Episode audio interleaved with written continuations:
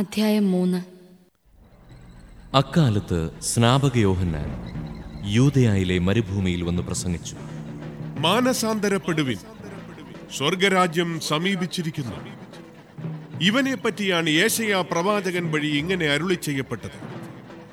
മരുഭൂമിയിൽ വിളിച്ചു പറയുന്നവന്റെ ശബ്ദം.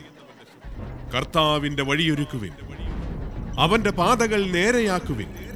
യോഹന്നാൻ ഒട്ടകരോമം കൊണ്ടുള്ള വസ്ത്രവും അരയിൽ തോൽവാറും ധരിച്ചിരുന്നു. വെട്ടുക്കിളിയും കാട്ടുതേനുമായിരുന്നു അവന്റെ ഭക്ഷണം.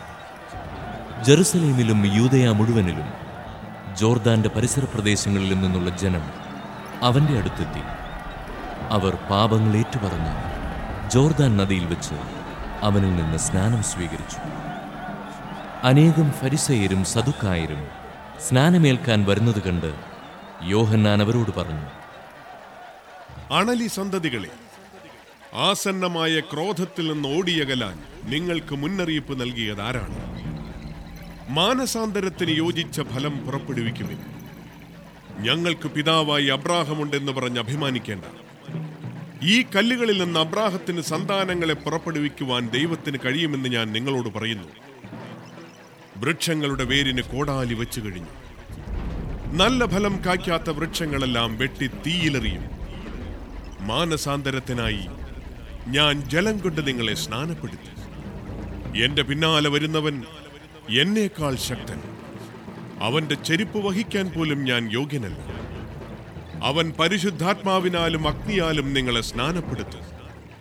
വീശുമുറം അവന്റെ കയ്യിലുണ്ട്.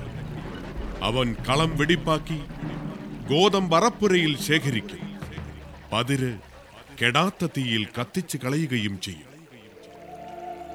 യേശു യോഹന്നാനിൽ നിന്ന് സ്നാനം സ്വീകരിക്കാൻ ഗലീലിയയിൽ നിന്ന് ജോർദാനിൽ അവന്റെ അടുത്തേക്ക് വന്നു.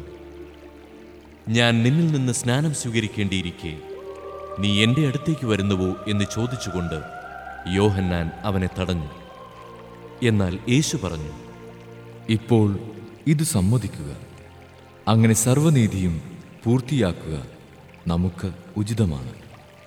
അവൻ സമ്മതിച്ചു. സ്നാനം കഴിഞ്ഞയുടൻ യേശു വെള്ളത്തിൽ നിന്ന് കയറി. അപ്പോൾ സ്വർഗം തുറക്കപ്പെട്ടു. ദൈവാത്മാവ് പ്രാവിന്റെ രൂപത്തിൽ തന്റെ മേലിറങ്ങി വരുന്നത് അവൻ കണ്ടു.